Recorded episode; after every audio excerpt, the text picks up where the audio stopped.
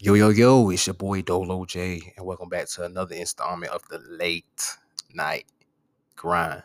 Basically, like a little rapid fire discussion where I talk about the NBA games in which you know that I watched today and that transpired today. And today was Tuesday. Well, it's Wednesday now that I'm recording, 1:57 a.m. Eastern Standard Time. But yeah, man, another game, another night of bangers. The in-season tournament, you know, being played on Tuesdays and Fridays. And uh tonight, the two games that I saw that came on TNT tonight were the Heat and the Bucks and the Kings and Warriors. And I really liked that both games. In my opinion, both games were bangers. I kind of, you know, everybody's going to say the Kings and the Warriors game was better, given the fact that it was more close. It was closer towards the end of it, and there's nothing wrong with that. But me, both games were bangers, and both games were much watched. So if you didn't watch them and you have NBA League Pass, and no, I'm not sponsored by NBA League Pass, I'm just saying if you have NBA League Pass, go back and watch both of those games, man, because both because all four of those teams were battling. It was a lot of line. It's 500k on the line, so you know what I'm saying. Nobody's gonna just lay down and you know just take a L. You feel me? So yeah, first game we're gonna talk about is the Heat and Bucks. The Bucks end up winning 131 to 124. Uh, the Heat had a lead at halftime of three. It was 62 to 59. Giannis had 13 points in the first half. Dame had 13 points in the first half. Bam had 15 in the first half. Kyle Lowry had 10. Now, Giannis ended up with 33. Dame ended up with 31. Bam ended up with 31. Kyle Lowry ended up with 21. Josh Richardson ended up with 20. And Jaime Jaquez, the rookie out of UCLA, ended up with 14. Now, staying right there, the rookie, let's stay on the rookie right now. I really like his game. Like, he's not scared. He does a little things well. He got a couple putbacks, playing hard. It was a couple times they put the ball in his hands when Damian Lillard was guarding him, trusting him to make some plays down the stretch. Um, of course, he's a rookie, so he's going to make some mistakes, but giving him that type of experience early in his career is going to set him up to be a key player.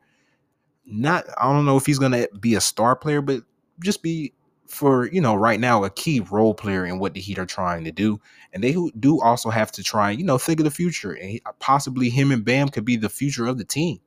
Uh, but the Bucks, I believe, went up uh about 13 points around in the first half for sure.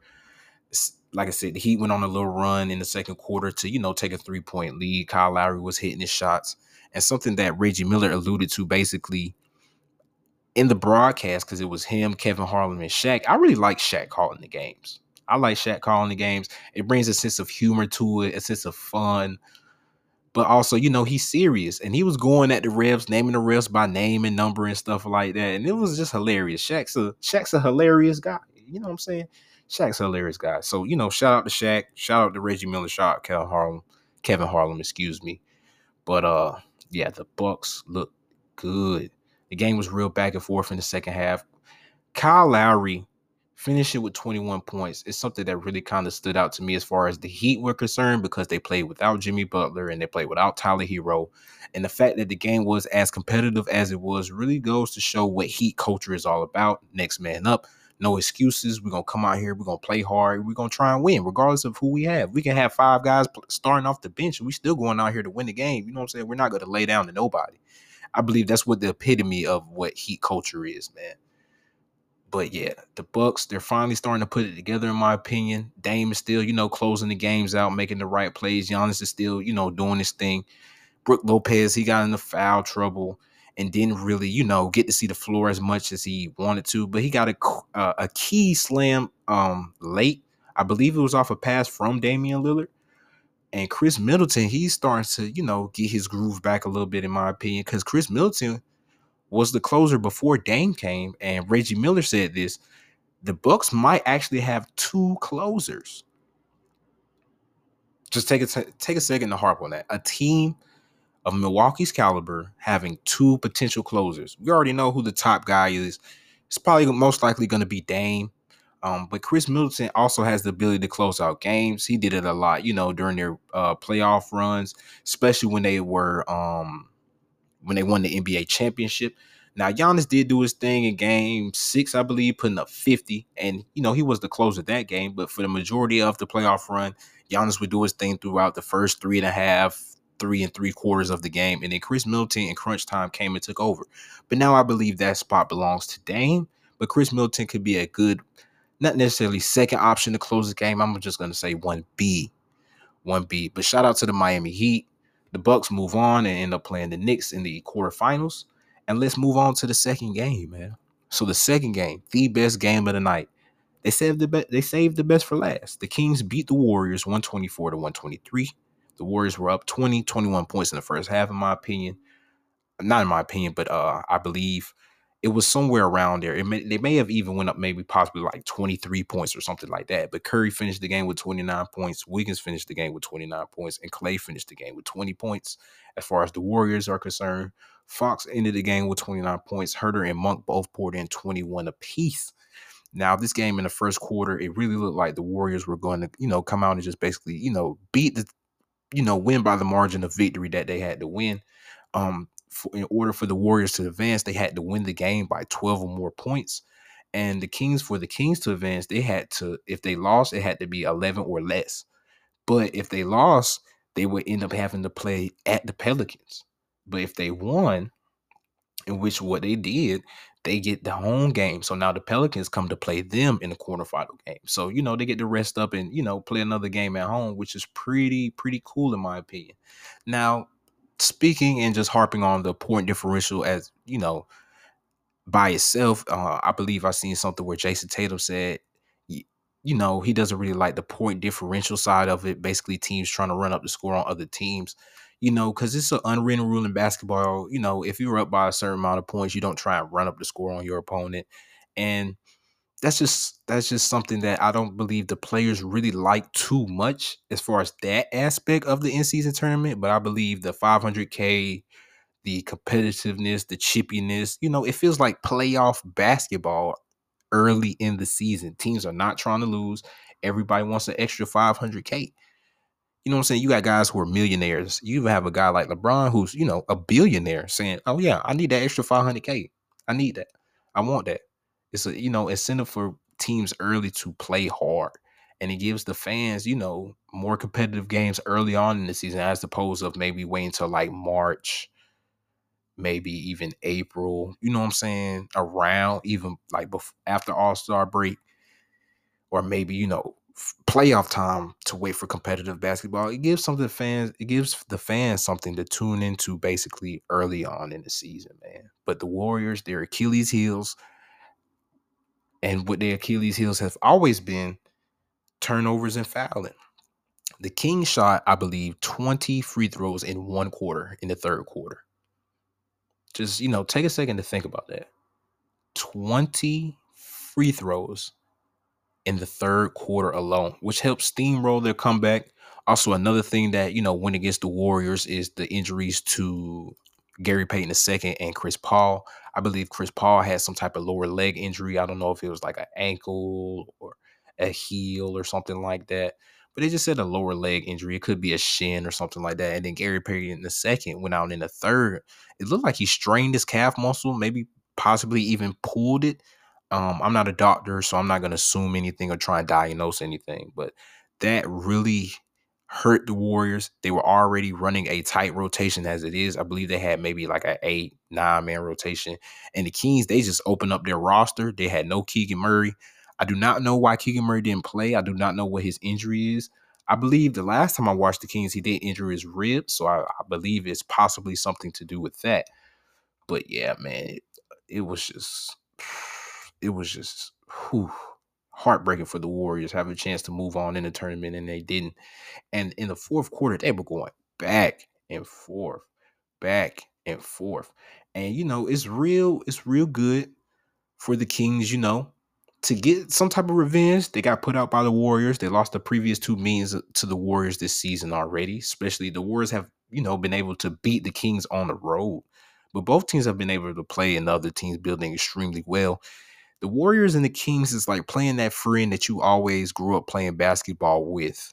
It's like you both know what each other's trying to do. Your games are similar. The way you go about the game is similar. But you know, it's just whoever it's just whoever wants it more at the end or whoever makes the least amount of mistakes. That's what the Warriors and Kings rivalry in quotations. You know, that's how I look at it. But um Malik Monk came down, came up big in the stretch. I believe he scored the last five points for the Kings. He ended up hitting the game winning kind of push floater shot. I think it was about seven seven point five seconds left. Now the Warriors played the last two minutes and fifty seconds of the game with no timeout. Um, Steph Curry was called for an offensive foul on the three in which he kicked his leg out. I believe he was trying to shoot over two guys, and um, it just looked very difficult, man. Very very difficult. Um, but yeah, the Kings, man. Oh, another guy that I want to point out you know, not really the best player on the Kings, and probably a guy that's not going to get a lot, of, recognition unless you keep up with uh EuroLeague and European basketball.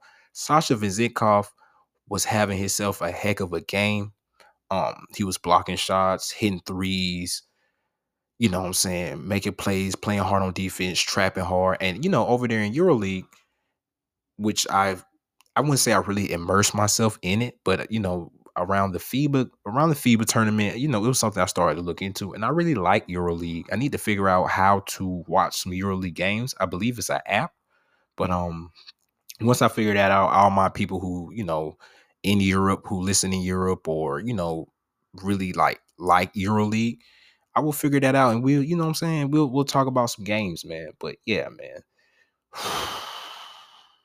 Sasha Vezenkov, I believe he was the EuroLeague MVP for the last two seasons.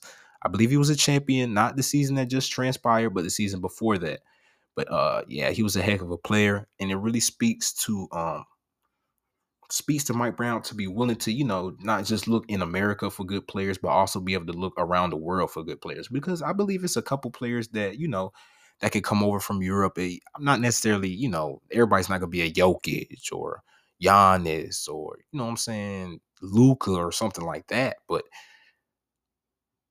it's still some good players out there who can, you know, not necessarily make a name for themselves in the NBA, but you know, can come out and help an NBA team out. And Sasha really, really did that. Blocks, blocked the uh, a layup by Steph Curry that could have given them the, that could have, you know, spread it out the margin of victory for them. And the, the, oh, I'm drawing a blank here. I apologize and the just overall will to win for the Kings. Because, like I said, if the Kings would have lost by 12 or more, they're out. Now, if they would have lost by 11 or less, you know, they would have been the wild card. But they went for the win and home court advantage to play the Pelicans. So y'all need to tell me, man, how y'all feel about the in-season tournament? How do y'all feel about teams running up the score as far as point differential is concerned? And uh I'm not going to end the episode yet, but y'all just let me know down in the comments below on Spotify. I always leave some questions down there or maybe a poll down there for y'all to go, um, you know, just try and interact with me. I'm just trying to build a community where people just talk sports in general. I know right now I'm focusing more on basketball because I'm more of a basketball guy. Yes, I like football and stuff like that, but I'm not really as, I wouldn't say knowledgeable, but I'm not really as in tune with football as I am with basketball. But we have the final eight set up: Knicks versus the Bucks, Celtics versus the Pacers. In the East, that's the top four teams in the East, and then the, as the West is concerned, the Suns versus the Lakers, and the Pelicans versus the Kings. So now, just to talk about the in-season tournament and who I believe is going to win each game, the Bucks have home court advantage. I believe in their game against the Knicks. I really expect the Bucks to come out and really just try and put a stamp and just try and put a complete game together. Not necessarily blow the Knicks out, but really just you know show teams that yeah we are we are the team that everybody thinks we are. We are a team that can needs to be reckoned with and needs to be feared in the East. Because right now, the only team, in my opinion, that's neat that's kind of feared, if any team is feared, is the Celtics. But um, no Porzingis. Porzingis had an ankle injury. Jrue Holiday came back in their game tonight. They ended up advancing in their game against the um. Who did the Celtics play tonight? I believe they played the, they played the Bulls and they won by like 30. So they end up, you know, over jumping over the magic as far as point differential is concerned. But I can really see the Bucks winning that game. And now the second game we're going to talk about is the Celtics versus the Pacers. The Pacers have home court advantage this season. I really like what I've been seeing lately from Tyrese Halliburton, man. I really like. Now, the Pacers, they can't stop nobody to save their life now. They're not one of the best defensive teams, but they're going to try and outscore you. Tyrese Halliburton, I believe, is averaging anywhere from like 12 to 13, maybe even 14 assists a game this season. He's had multiple games where he's had 15 plus assists. It was one game I believe the last tournament game they played when they played the Hawks, where he had 20 points, in the third quarter. Ended up with 37 points total and also had 16 assists. So the Pacers are a really good team. Bennedict Mathurin, Miles Turner. I like Buddy Hield. You know, I like what Rick Carlisle got going on over there. But, you know, depending on who the Celtics have, it's going to be a real, real hard game for the Pacers, given the fact that you cannot stop nobody. But I'm going to take the Celtics over the Pacers. I wouldn't be shocked that the Pacers somehow pulled out a victory, given the fact they are going to be at home. And we all know the saying, role players play better at home. But yeah, I can see the Celtics and the Bucks meeting possibly in the semifinals as far as the East is concerned, as a chance to, you know, and I believe the top four teams go to Vegas, if I'm not mistaken. But let's move over to the West side. We have the Suns versus the Lakers and the Pelicans and the Kings. Um, as far as the Suns and the Lakers go, we have yet to see Bradley Beal play. We have yet to see the big three play together: Bradley Beal, Devin Booker, and Kevin Durant. But when we see two, any two of the three players together, it seems that the Suns, you know, are still a scary team to beat. So if they could come back, be healthy, Beal can get over his. I believe he has a back injury, if I'm not mistaken. And if he can, you know, just put it together, the Suns could be a scary team. We already know who the Nug- we already know the Nuggets are the team to beat in the NBA. They are the champions, the defending champions. And everybody believes they are the front runners to do it again. We have to see what happens with Jamal Murray. I believe Jokic also had a lower back injury, which kept him out of the last game against my Clippers. Yep. So make sure you go listen to Late Night Grind episode two that I dropped, you know, last night. Make sure you go check that out when I was talking about that game. But as far as the Suns versus the Lakers, it's really hard for me to pick, man. It's really hard for me to pick. But I'm gonna go with the Suns, man. I'm gonna go with the Suns on that one. I'm gonna go with the Suns on that one. And the second game, as far as the West is concerned, quarterfinals, Pelicans versus the Kings. I'm gonna take the Kings, given the fact of what I've seen them do tonight. Down 21, Malik Monk, De'Aaron Fox, Sabonis needs to step it up some more. Um, it's gonna be real interesting to see when Keegan Murray comes back. If he, you know, I'm saying when and if Keegan Murray comes back, and you know how does he play?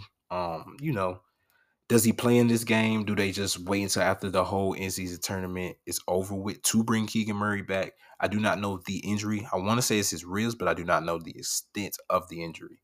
But I'm gonna take the Kings in that one. So as far as like the Suns and the Kings, I believe are going to be on the quarterfinal side as far as the uh, in-season tournament goes on the west side. Now the Pelicans, I, I wouldn't necessarily sleep on the Pelicans. Um, what version of the Pelicans are you getting? Is it are you going to get a uh, aggressive Zion, aggressive Brandon Ingram, Valanciunas doing this thing, um, Herbert Jones doing this thing? What version of the Pelicans are we going to see? They also have another guy. Um, I can't think of his name. They have a young guy though. He's a shooter. Like he is a shooter. He kind of reminds me of Justin Strawther on the Nuggets. A young guy. I think his name is Jordan. It's Jordan something. Excuse me. I'm kind of half sleep trying to do this. You know, I got to get y'all this content, man. But yeah, I believe it's going to be Bucks and Celtics East, and then Suns and Kings on the West. Now, as far as the Celtics and Bucks go, I'm going to take the Celtics. I believe the Celtics are going to find a way to come out of the East portion of the in-season tournament, and I think the Suns are going to come out the. I believe the Suns, depending on who plays, depending on who plays and how well they play, I believe the Suns could come out of the West. I wouldn't be surprised if it was the Kings, like I said, given the fact of how they played the Warriors tonight, down 20, 21 points. But I really think it's going to be the Suns and the Celtics to um basically, you know, come out of the East, come out of the West. And to be honest, I feel like the Celtics have a good shot of winning the whole thing. Now, if the Bucks come out, I wouldn't be surprised. Even if the Pacers come out, I wouldn't be surprised. But to me, I believe the Celtics, given the fact of they still have four, they have six really starters. That's what they said: Porzingis, Al Horford, Jaylen Brown, Derrick White, Jrue Holiday, Jason Taylor. They have six starters. Um, and the Celtics, like I said earlier, they're, they're thinking night against the Bulls. I'm really, I'm really, if you're a Bulls fan, I'm really, really, really sorry. But in my opinion, like I said maybe three, four times earlier, I believe the Celtics are going to come out of the whole thing and win the whole in season tournament. Get that 500K, you know, I wouldn't necessarily say they're gonna take a they're gonna coast after that because I believe seeding still is going to matter to them uh, versus when they, you know, eventually win and if they meet the Bucks in the playoffs. So I believe they're going to still try and keep their foot on the gas pedal to some extent. But at the same time, I don't think they're going to go as hard as they're going now.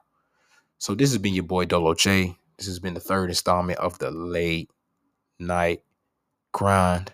And like I say, y'all know what we do and how we do. So without further ado, I'll catch y'all next time, man. Peace.